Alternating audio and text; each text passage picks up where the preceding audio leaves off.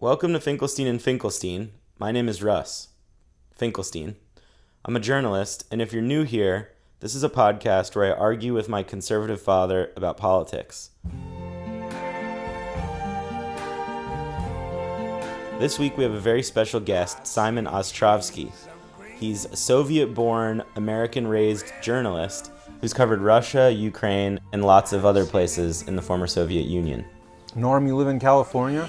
Yep, San Diego. Uh, San Diego has the same population as Estonia, I discovered once. Oh, wow.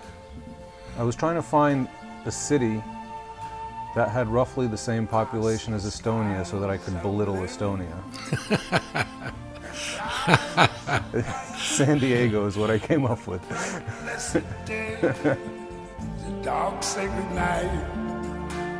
And I think to myself, what a wonderful world. Welcome, Simon, our second guest on Finkelstein and Finkelstein.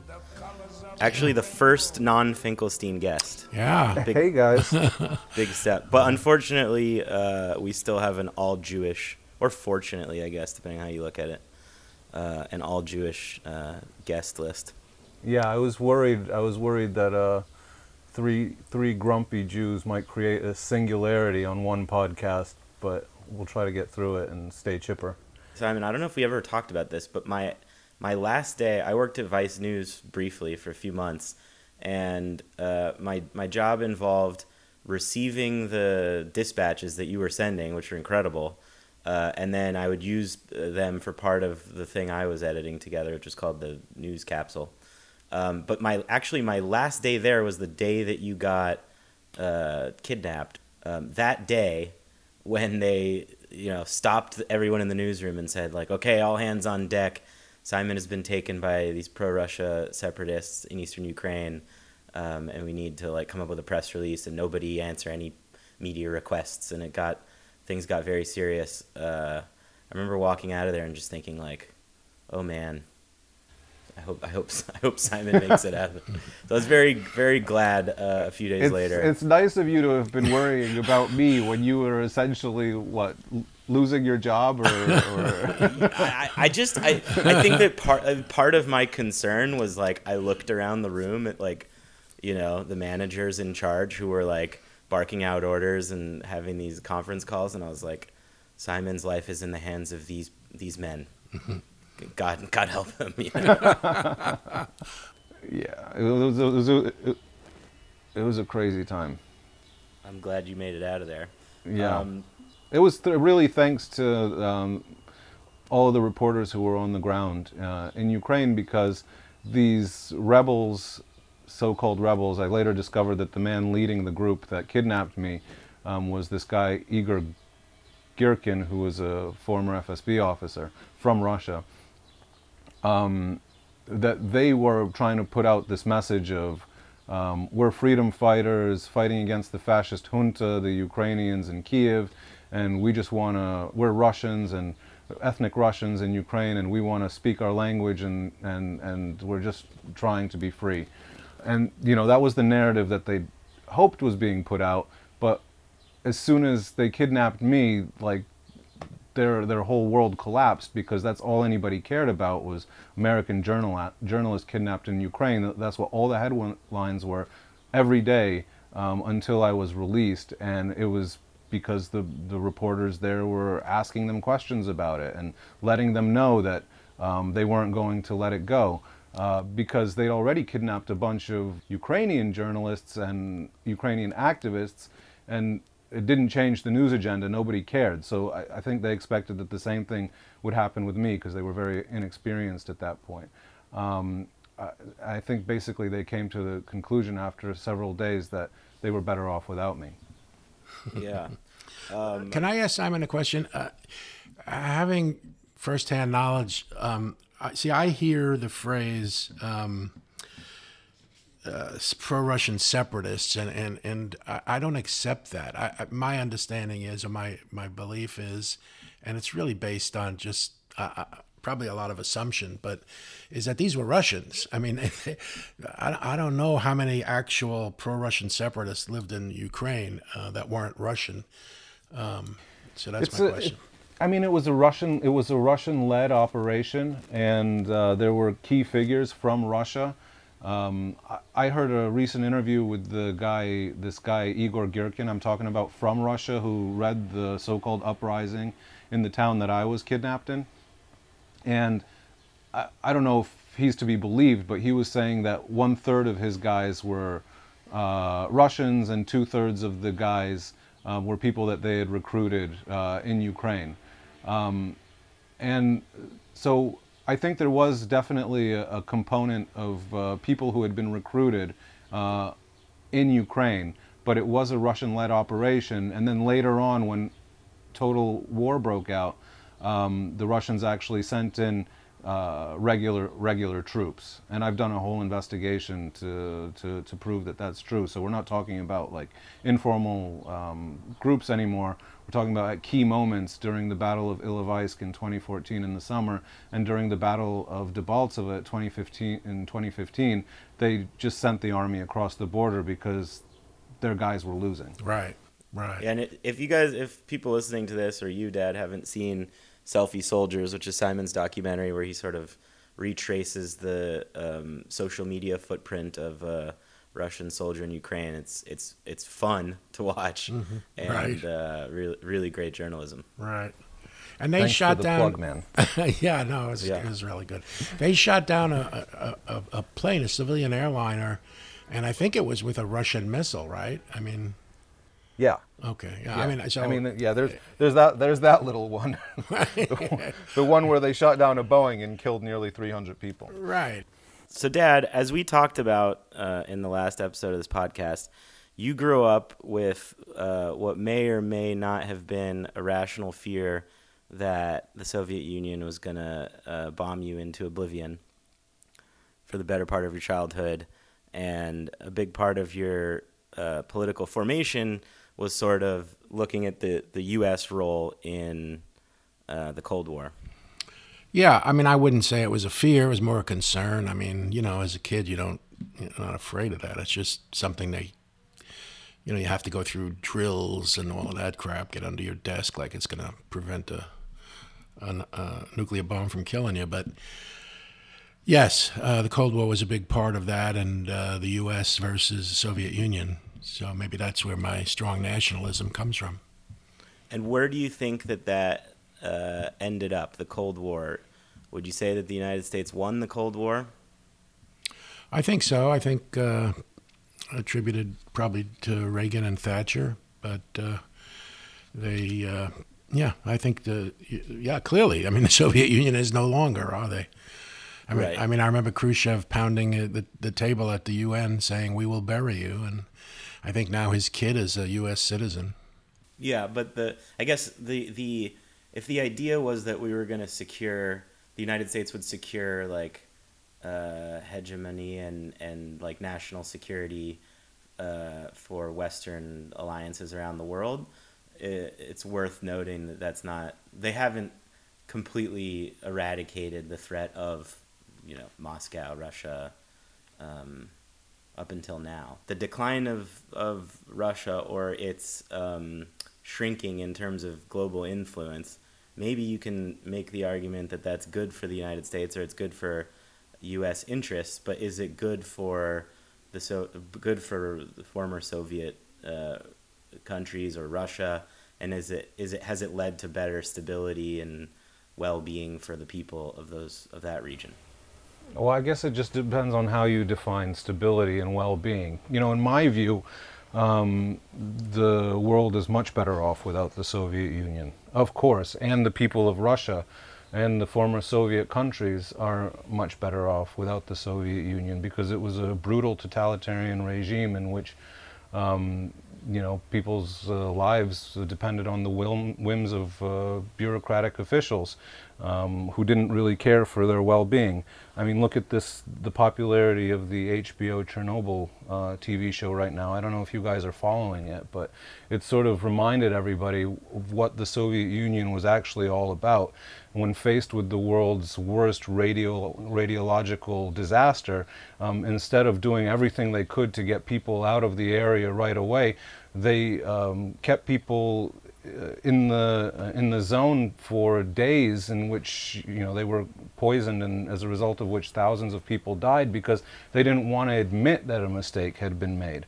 And it was only because the radiation was so severe and that it had been picked up in places like Sweden um, that they finally had to admit it. Otherwise they would have preferred to keep it secret and they would have kept their citizens in the areas so as not to cause a panic. That's how the that's how the Soviet Union worked. Like for all the faults of um, the United States and other Western democracies, the, what, what the system brings to the table is uh, some level of accountability. It's not always immediate, and uh, it's not swift, and it doesn't always even happen.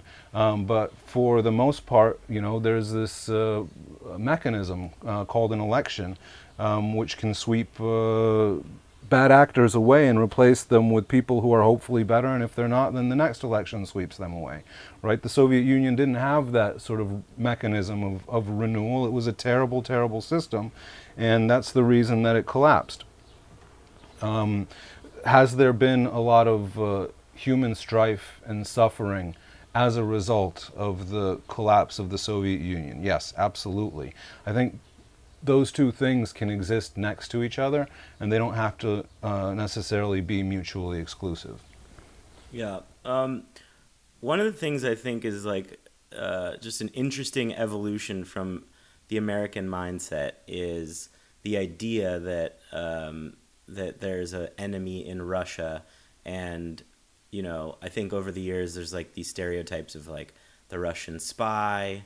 Uh, I'm sure like every a good action movie from the 80s uh, before they made the turn to making the enemy out to be uh, an Islamic terrorist. It, it, used to always be like Russians that were, you know, trying to pull one over. Um, and then I remember like, I think it was like before the Winter Olympics in Sochi, a lot of attention was put on homophobia and these um, anti gay measures in Russia. Uh, Simon, what do you make of that? What do you make of the critiques that come from the United States or the West that are sort of about Russian society or Russian life. Like there's this Instagram account I follow. I am not sure if you've seen it. It's called "Look at This Russian" or "Look at That Russian" or something. And it's like it's kind of funny, you know, but it's always like a drunk guy in a village doing a dance or like someone in Adidas jumpsuit who's also like shaved an Adidas logo into his head, or there's like a lot of dash cam footage, you know. And it's funny, but sometimes I ask myself, like, is this racist against Russians? Is that a thing? Well, I mean, I think it's uh, it's good that you bring that up because there is this concept that the um, that you know many Russians and um, the Kremlin and Russian media, particularly Russian state media, uh, are trying to um, pump up, which is this idea that there's something called Russophobia, this innate fear of, of Russia that sort of borders on some kind of a form of bigotry or discrimination or, or racism and uh, sort of sits alongside things like Islamophobia and um, anti-Semitism and you know discrimination against black people on the pedestal of of hates that exist in the world, and I don't really buy it uh, at all. I mean, criticizing your uh, your adversary, but also a country that is, uh, in many instances, been a bad actor, and then just labeling it Russophobia is the same as um, is the same as you know many Israelis when they don't like to hear criticism of uh, Israel, uh, calling sort of any kind of anti-Zionist activity um, anti-Semitism. That's the tactic, and that's actually where they learned it. I think is probably from Israel, and um, in, in today's arms race of victimhood, you know, everybody's got to have a grievance that they can bring to the internet and, and try to spread far and wide in order to make people feel like, uh, um, you know, that they've got a they've got a reason to be upset. Um, Russia is a is a is a big country despite the fact that the former Soviet Union fell apart, it still has the largest land mass in the world. It's got an economy the size of Italy's, but that's another thing. Uh, but it's hard to it's hard to claim that um, the Russian people are some oppressed underdog, which is you know how they're trying to portray themselves today. Um, I think that that's ridiculous. Uh, so let's say, for example, I'm sure you remember. Um, this big push to draw attention to homophobia and these homophobic laws in Russia um, in like, you know, I guess it was like 2011, 12, 13. When was the Sochi Olympics? 2014, right? It's on even years. Um, so uh, there was this big push, as I'm sure we, we all remember, to draw attention to the homophobia in Russia. One of the things I kind of found interesting about it was yes, uh, human rights are important, and we should, you know, uh, pay attention to people that violate human rights and criticize them openly. Uh, but I don't know. Like I, I did some work in Saudi Arabia, and people there kind of would make an argument about um, the specific attention on, let let's say, like women being able to drive, which was essentially that like the people making these critiques and criticisms, they don't necessarily have the interests of the Russian people or the Saudi people or let's say in the case of Israel the Israeli people at heart when they lob these criticisms it's more a way to um, ideologically uh, attack an adversary yeah, what but that's, that's conspirological thinking. I mean, you know, people have, there, there might be plenty of people out there who um, have a legitimate reason to be angry about Russia's uh, um, gay propaganda law, which is a law that exists on the books. Okay, it's not something that people invented. Sure. Um, and there may be others who uh, manipulate it for whatever their agenda might be. Um, but uh, the the fact of the matter is is that the criticism doesn't stem from the agenda that some of the people might have. It stems from the fact that um, Russia was genuinely passing those uh, those laws and uh, shutting down um, expression for homosexuals in Russia. Um, that was that was happening. Had they changed that, and had they not been doing that, people wouldn't be criticizing them for that. They'd be criticizing them for something else. During my time in Russia, um, I sort of covered uh, Russia for the Moscow Times from 2001 until 2004. Uh, we talked a lot about the clampdown on uh, the Yukos oil company, which had been nationalized and taken away from Russia's richest man, Mikhail Khodorkovsky. We talked about the Second Chechen War, which um, Russia um, uh, launched in, in, in the North Caucasus, a, a, brutal war in which tens of thousands of people died. Um, and uh, we talked about the fact that already then, uh, the FSB had started tight, uh, tightening the screws um, uh, on control of the internet to be able to monitor what, um, how people were communicating on the internet by installing the system called first SORM 1 and then SORM 2 and requiring um, IP providers um, to essentially provide a direct channel to the Federal Security Service um, of all of their traffic those were the things we talked about. We talked about them because Russia was doing them, not because we had a Russophobic or anti-Russian agenda. And you know, when when we criticize the United States for similar types of uh, uh, activities, um, you know, you don't hear people talking about Americophobia. Those they're, they're considered to be legitimate criticisms, like the war in Iraq. As a journalist, I covered both the war in Chechnya and I covered the war in Iraq. And, um, you know, people might call me a Russophobe for my coverage of Chechnya, but nobody ever called me uh, anti-American for my coverage of the war in Iraq. So, you know, if you want to talk about double standards there, there's a, sometimes I think we're, we're maybe correcting too far to the other side. I'm curious what you think about um, the Russian involvement in the election. It's become a very um, politically polarizing uh, issue, and I guess there's one way to frame it, which is there's very clear cut evidence that uh, you know Russia or Russian actors made a concerted effort to influence voters by publishing fake news and operating bots and as to whether or not there was a direct direct uh, link to the administration, I guess we could we've probably already gone on for hours about. We could continue to do so, but um, Donald Trump and and the Republicans like to constantly point out that you know it's not that the that Russia was changing votes. It's not that they were going into voting machines and actually changing the result. They were just essentially posting things. I mean, the provable uh, intervention was that they were post essentially posting things on social media. The Obama administration was way too cautious in holding uh, Russia to account in the run up to the 2016 election um, for the reason that they expected Hillary Clinton was going to win, and so they didn't want to make it seem like they were putting their um, foot on the scale. Uh, that was a mistake, as it turned out. Um, now the Trump administration uh, is doing everything uh, possible to protect, to minimize and pretend that um, Russia wasn't involved in the in the 2016 election in in Trump's favor, and that's going to turn out to be a mistake too.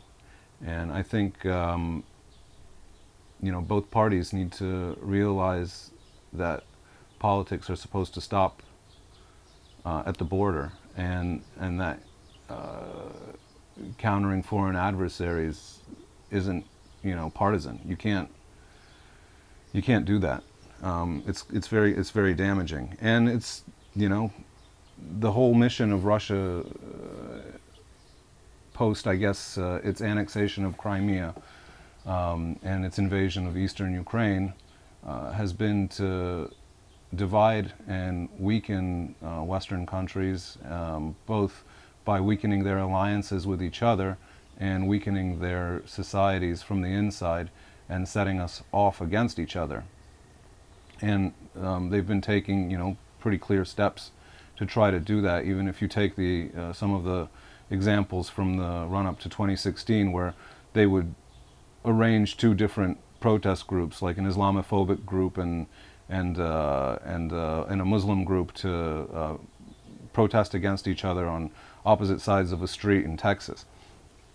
Um, you know, that's just one tiny example, but that sort of explains to you their thinking, which is that uh, if uh, if they can if they can divide um, uh, Democrats and Republicans and set them off against each other, um, then that makes Russia, which has much much smaller resources than the United States, um, that much stronger. Because while we're busy fighting each other, um, we're not focusing on Russia.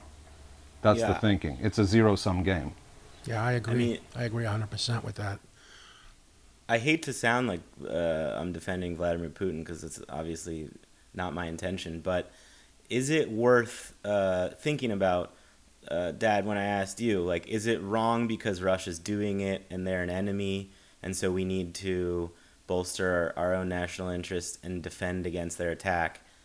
Or is it, I guess, kind of part of the, my idea with talking about, like, whether or not the United States or the West won the, the Cold War? Whether or not there should be a sort of de-escalation and we should also consider that the United States intervenes in other people's elections and politics and that's also worthy of criticism and it does kind of make it hard to make like a universalist or uh, international law argument that it's wrong when Russia does it but not wrong when the United States does it. Simon, what do you think? Well, I, I think we need to separate things a little bit here because, um, you know, potentially there have been instances where the United States has intervened in other people's uh, elections in the past.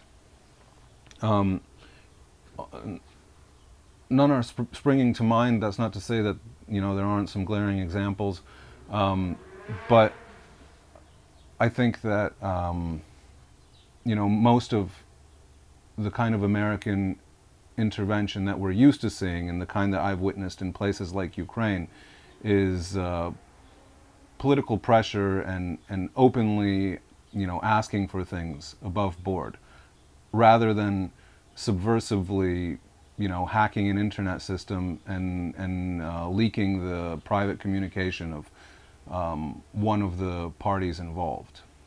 It's a very different type of behavior, like stealing. I mean, yeah, I mean, just speaking on like, I spent a lot of time in Latin America. Uh, I lived in Chile, Argentina, Colombia, and I've spent a lot of time in Brazil.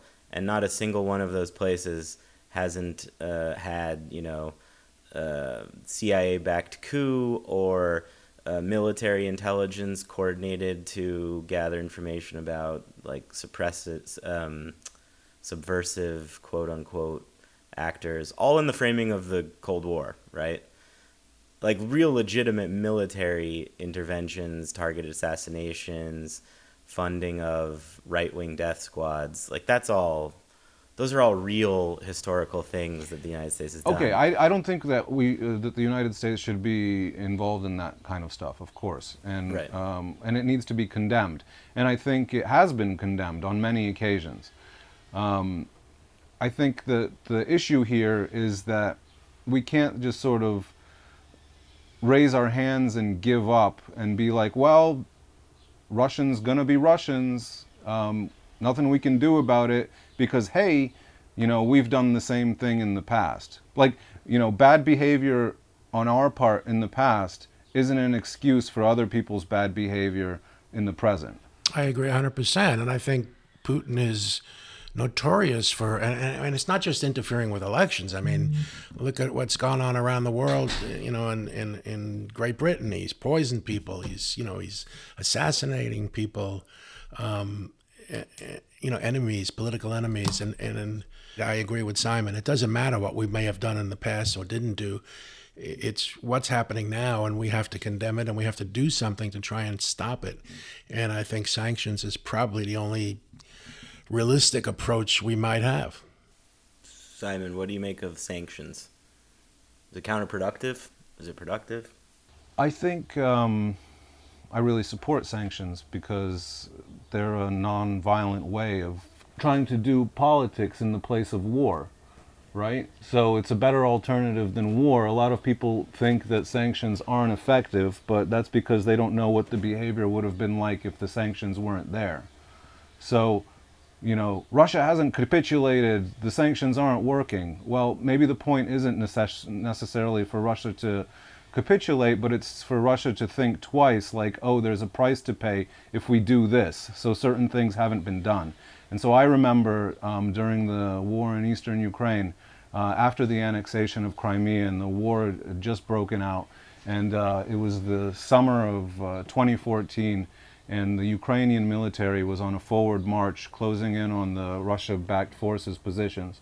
When suddenly the, the tide turned, uh, Russia sent in regular troops from across the border, and uh, because they sensed that the groups that they were backing in eastern Ukraine were losing, and they were suddenly on a march, and um, they were just taking back all of the territory that the Ukrainians had lost. And there was this sensation that you know, give it a couple of weeks, and they're already going to be in the capital in Kiev, and uh, all chaos is going to break loose. And there was a real fear of, you know, a, a complete occupation. And that's when um, Obama uh, imposed additional sanctions, and uh, sanctions that could be very crippling to the Russian economy, and they had to they had to think twice about, you know, what they were going to continue because there was a forceful um, uh, international reaction. And so critics would say that it didn't get the Russians out of Ukraine. That's true, but at least they're not at the Polish border either. Fair. There's been a lot that's been happening in the Ukraine in the last few months, but maybe if you could just do like a very quick synopsis of uh, like I just feel like the Ukraine was very heavy in the consciousness of people who follow international politics. What was it like in early 2014 uh, when they first had the uprising, um, and and it it was kind of being described as like what the Arab Spring was to the Middle East or something to that effect uh, for Ukraine. Uh, and they've had obviously like a series of elections and an ongoing armed conflict, and what exactly is it that how how would you summarize those few years? Uh, you mean sort of what was uh, what caused the uprising in Ukraine? Yeah, what caused it, and how did it shift into being a sort of like armed standoff with Russia, and now, um, from what I understand, it's like, you know, a lot of political turmoil that sort of revolves around corruption and politicians' alliances with Moscow. Is that is that fair? Fair. Well, uh, yeah, I think there was a couple of things going on in in Ukraine at that time and in Russia, and the the protests in Ukraine started uh, over European integration. A lot of people want you to think that it's NATO expansion that forced Russia's hand um, uh, to get involved in Ukraine militarily, but uh, the actual fact is that uh, the former president, Viktor Yanukovych, had promised his people um, a trade deal with the EU and a path to EU membership um, that would improve the economy because the economy was in the tank and he was very unpopular. And so, for about, well, I want to say two years, but at the very least a year, he'd been uh, promising um, Ukrainians a deal that was going to be signed in Lithuania. And literally at the 11th hour, the, ni- the night before he was going to, he was supposed to sign this trade agreement with the EU, um, he backed out of it under pressure from Putin. Putin gave him a $9 billion loan and said, you need to join our Eurasian Union instead of um, making deals with the European Union. And he went back on everything he'd been saying for months and months. And you can imagine how that you know, would have angered a lot of people. And in any country, people would come out into, um, into the streets to protest something like that. Um, you know, I can't think of a comparative policy uh, in the United States, you know, that you had been working towards for a long time, and then somebody backed out, of the president backs out of it, and you know, people come out into the streets. So nothing really unusual about the fact that people came out into the streets over that. Um, what was unusual was that uh, Yanukovych decided to use force to disperse the protesters. And that's what really sparked the revolution, because that make, made people um, very angry. And so, you know, it was double the numbers the next day. And, and then they created an encampment, and then they just refused to leave.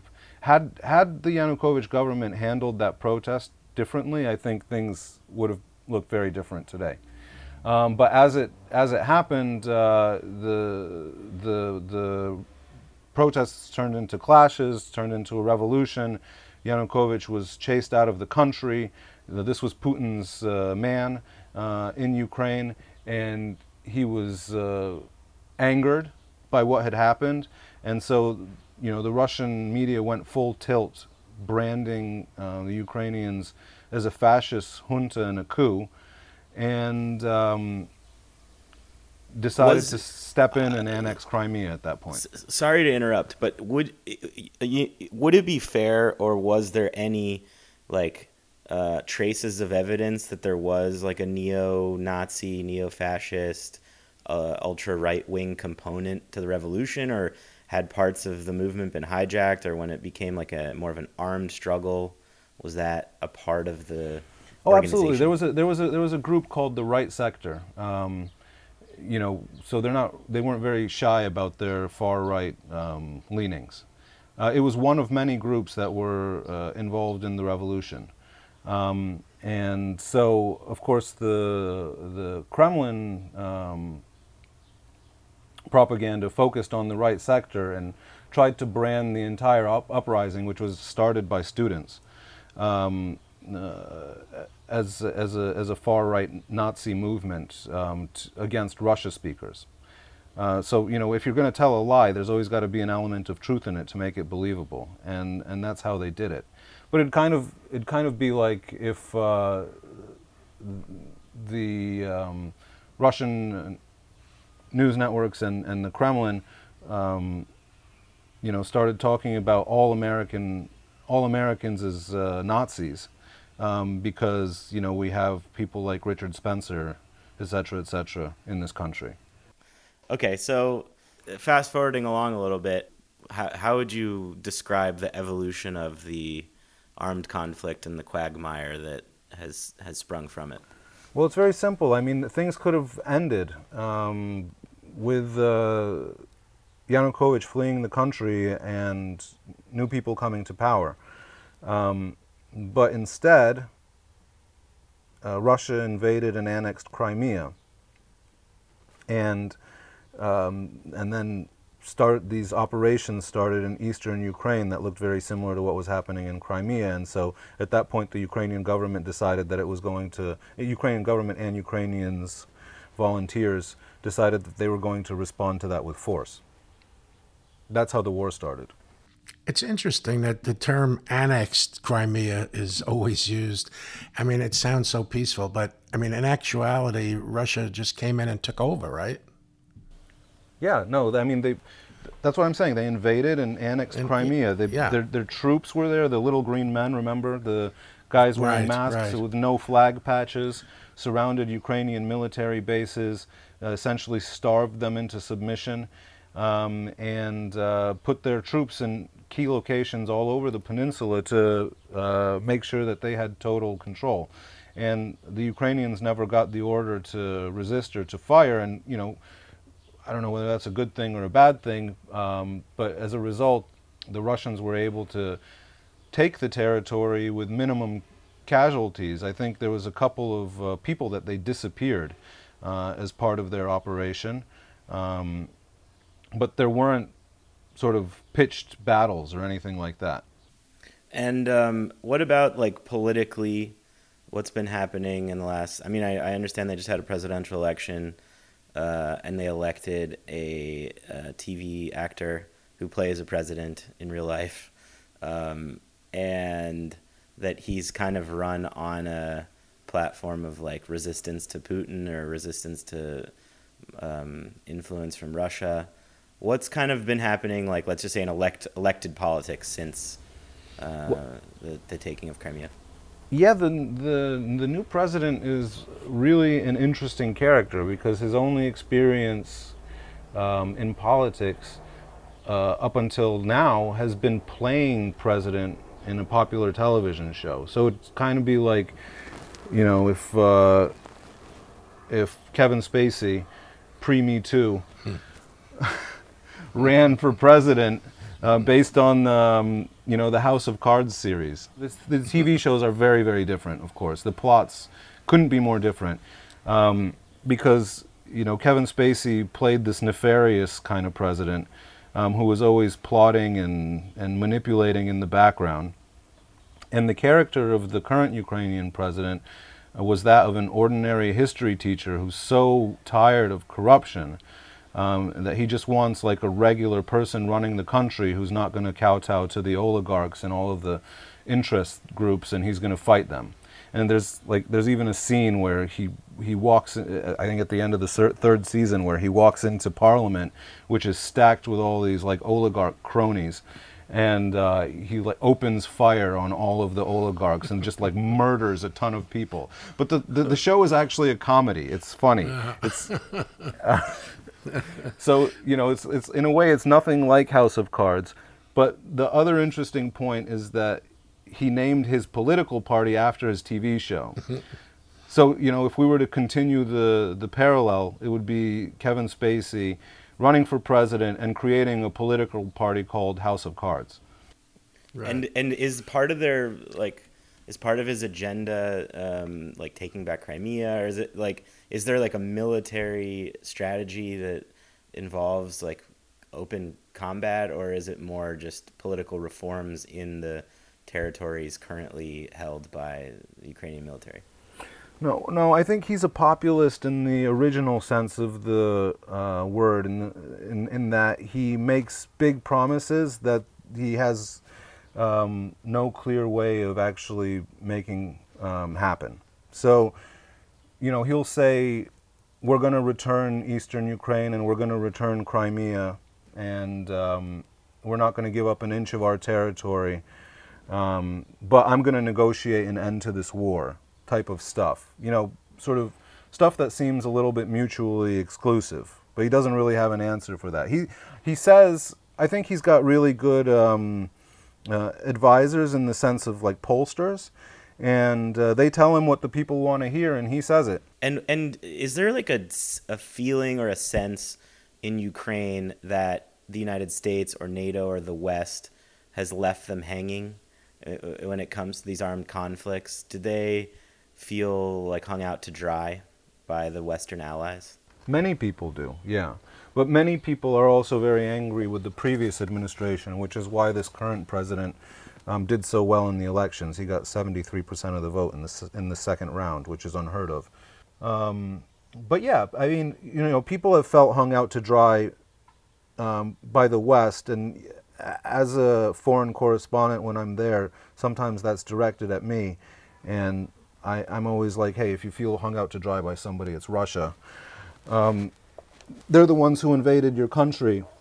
But I don't think that's a very helpful comment, of course. You know, the, the one thing that you do hear a lot of Ukrainians bring up is something called the Budapest Memorandum, um, which was a document that was signed by Russia, the United States, the United Kingdom, and uh, Ukraine um, when Ukraine handed over its nuclear weapons to Russia uh, as part of a deal um, to control the Soviet Union's uh, nuclear arsenal and make sure that it was in the hands of only one country, Russia.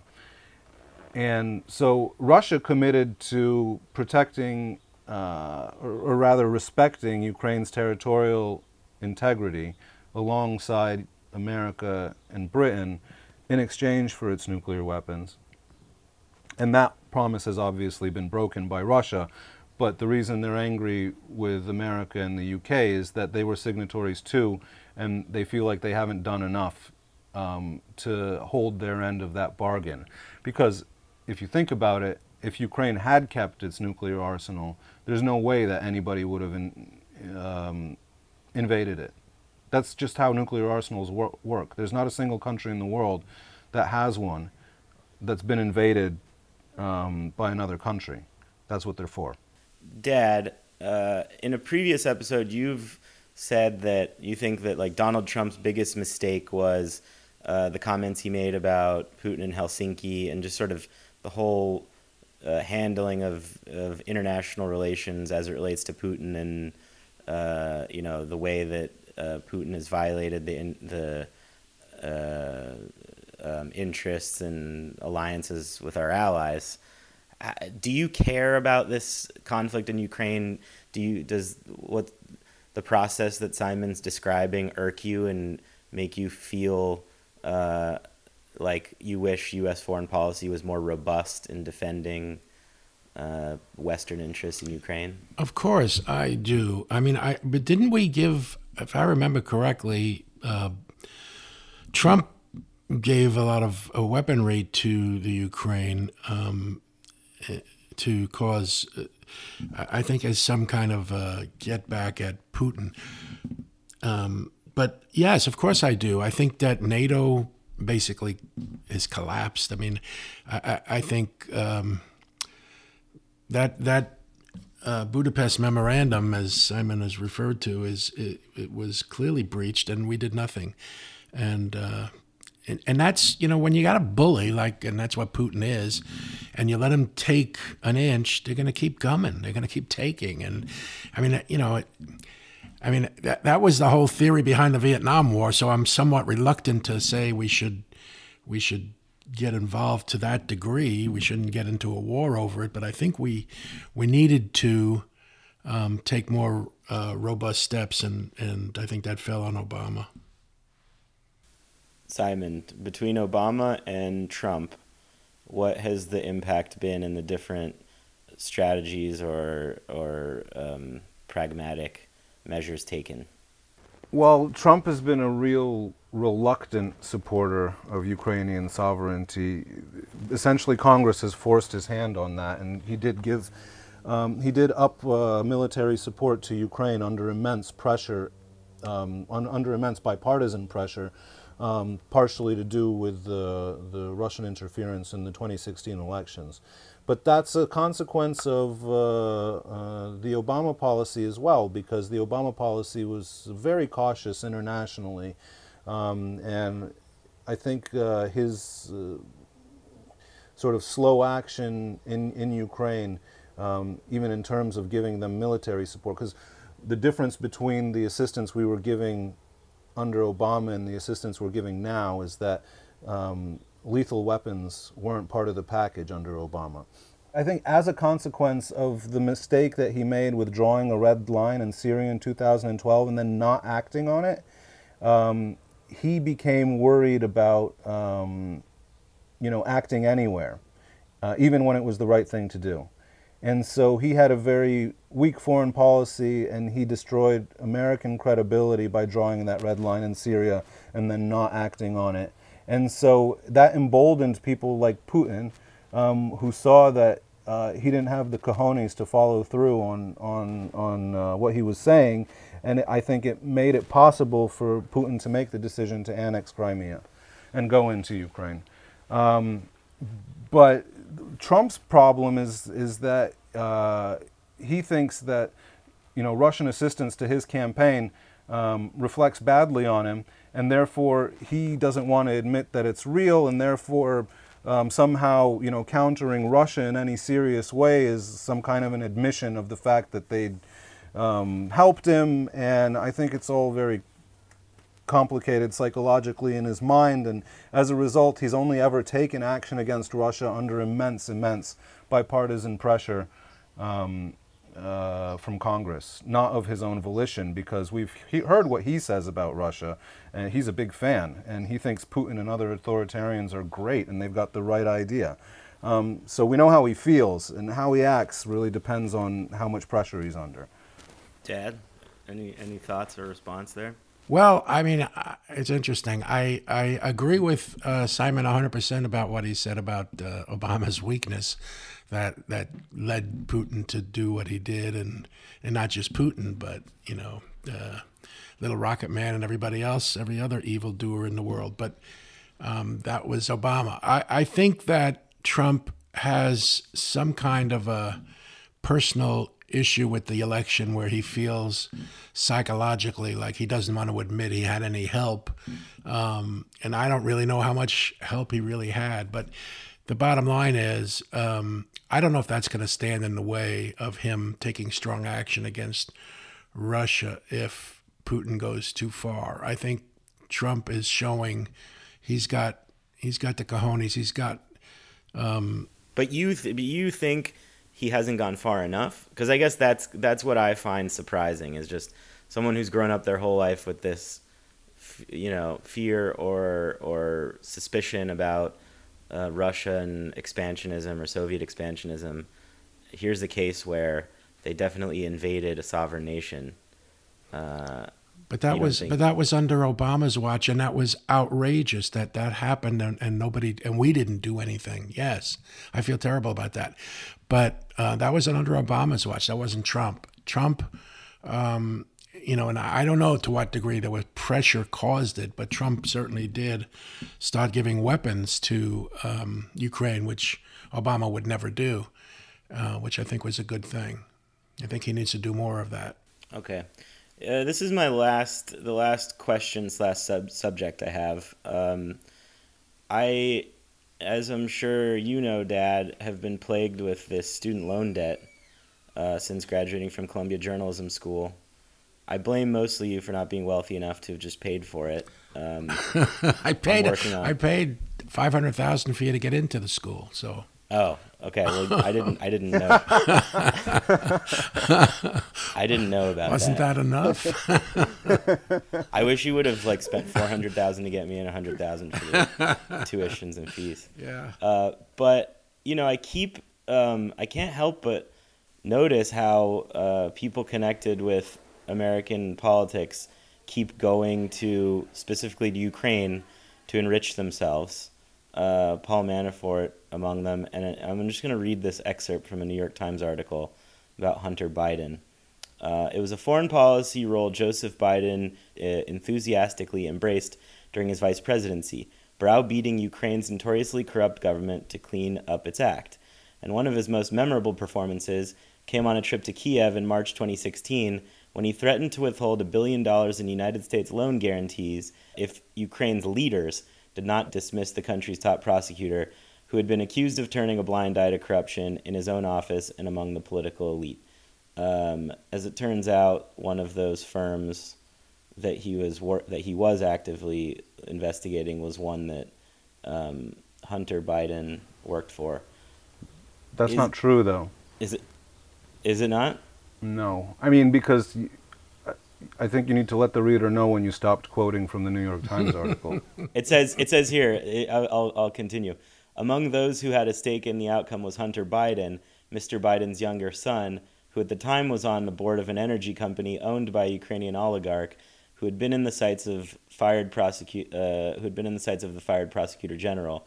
Hunter Biden was a Yale-educated lawyer who had served on the board of Amtrak and a number of nonprofit organizations and think tanks, but lacks any experience in Ukraine, and just months earlier had been discharged from the Navy Reserve after testing positive for cocaine. Sounds like a pretty cool guy. And then it says he would be paid as much as fifty thousand dollars per month in uh, in some months for his work for the company Burisma Holdings. Now, two questions. One, uh, is this uh, w- valid reporting slash worthy of our attention? Second question: How can I go to the Ukraine and make fifty thousand dollars per month? Where do I sign up? I think uh, I think I think your your dad needs to be a Yeah. bit more influential for that to happen that easily. God damn it, Dad. Yeah. I'd have to be vice president at least. Yeah, something like that. Maybe Secretary of State. Yeah, former. Secretary of State would also work, right? Yeah, that whole story is being uh, manipulated, and the problem is that uh, Ukraine is being caught in the crossfire because they're trying to bring Ukraine into the partisan politics of the United States, and it shouldn't be. the The timeline, I don't, I'm not, I don't think that there's anything inaccurate in the New York Times article, um, but they they do make it seem like Hunter Biden having a stake in the outcome of whether the prosecutor general um, is fired or not is like saying Hunter Biden uh, would benefit from him being fired, which isn't true. That's that's the sort of suggestion that that paragraph makes, but isn't explicit and therefore isn't factually inaccurate. It says he has a stake. So that could be one way or the other, right? It could be positive or or or negative. Um, what happened there was that yes, Hunter Biden did exploit uh, his father's name in order to get himself a cushy contract. But everybody supported, everybody who was interested in fighting corruption in Ukraine um, supported getting rid of that prosecutor general. And, and uh, Joe Biden was really applauded uh, for putting pressure on the Ukrainian government to try to get rid of him because the prosecutor general was totally corrupt. And by the time he'd made that speech that um, the New York Times is talking about, uh, he'd already closed the investigation against Burisma. So getting rid of him wasn't going to close, you know, an, an active investigation. It had already been sidelined months before. Um, and that was part of the reason that they wanted to get rid of him. In fact, that was the central reason that they wanted to get rid of him. They wanted to get rid of the prosecutor general because he had sidelined the investigation into Burisma, where Joe Biden's son worked.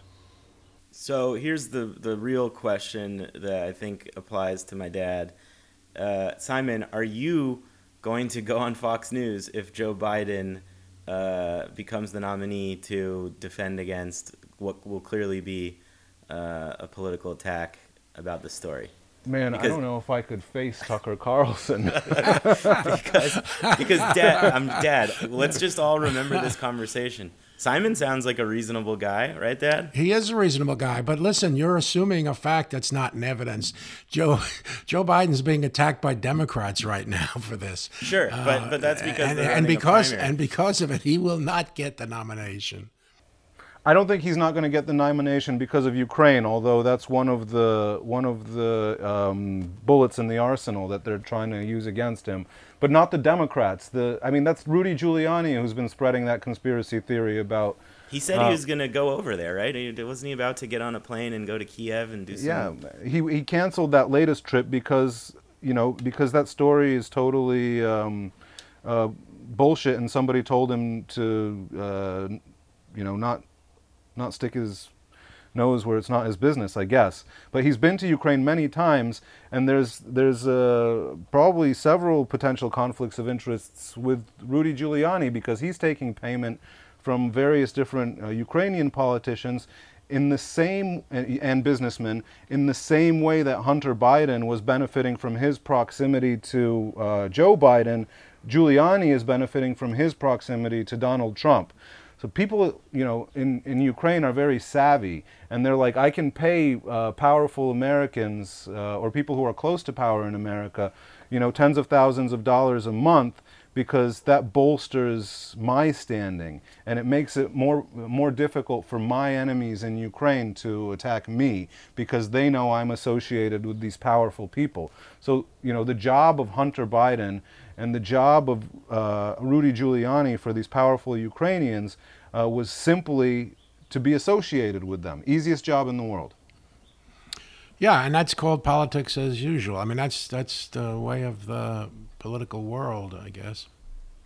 Well, I don't know. If, uh, you, I mean, in that my, went, that, went, view, in, that went that went on uh, with the Clintons with their uh, you know with their um, with their trust. I forget what you call that thing, but um, where she was, he was paid. Bill Clinton was paid tons of money for going over and giving speeches while she was Secretary of State. I mean, political look political corruption or Im- implied co- political corruption like oh we want to you know come stay at the trump hotel and have a gala dinner there and spend uh, millions of dollars just with the implicit idea that maybe uh, trump will look favorably upon us that's that that's always going to happen the real question is uh, dad are you going to defend uh, Joe Biden against these uh, p- partisan, unfounded attacks about his son's uh, corrupt dealings in Ukraine during the general election. Well, I don't have the facts. I mean, Simon seems to. no, no, I, I don't. I mean, Simon Simon seems to be a whole lot closer to this, so I think it's Sure. up to it's up to him to face Tucker than me. Yeah. God, I don't, I don't wish that upon anyone. God, I like with him with his like sort of half agape, open mouth, befuddled stare. I don't know if I could live it down. All right. Well, Dad, do you have any more questions for Simon, or vice versa? No, I just would like to say thanks, Simon, for being on the on the podcast, and uh, again for um, you know all he's done. I mean, it's incredible uh, what what risks he took and how he w- was almost lost because uh, of where he put himself. But it's amazing. People like that are should be commended. Well, thank you guys for having me. I really like the podcast because it reminds me a little bit of uh, my relationship with my dad, and we don't really see eye to eye politically. The only thing we do agree on is uh, on stuff where it concerns Russia, but anything on this side of the Atlantic. uh, we can barely have a conversation without keeping it civil. So you two are an example to us all. Um, and uh, I hope that uh, you, what you're doing here becomes infe- infectious and spreads. Oh, I appreciate that because I, I agree, and I think uh, one of the problems I have with this, with the whole division in this country, is that it, it, it's become so um, nasty that people can't discuss openly differences without you know basically being at each other's throats, and I think that's that's what I enjoy about this podcast. Russ and I do love each other. We're father son, and um, you know I like to spend time with him and stuff. But uh, po- politics we just disagree on, and that's you know that's that's life in America. You're, you're free to have your own uh, decisions, uh, your own opinions. You Gotta slug it out. We Yeah. all gotta slug it out. Yeah, and if people keep getting so divided and don't talk, how is anybody ever going to you know solve any of the issues? Amen. Amen to that.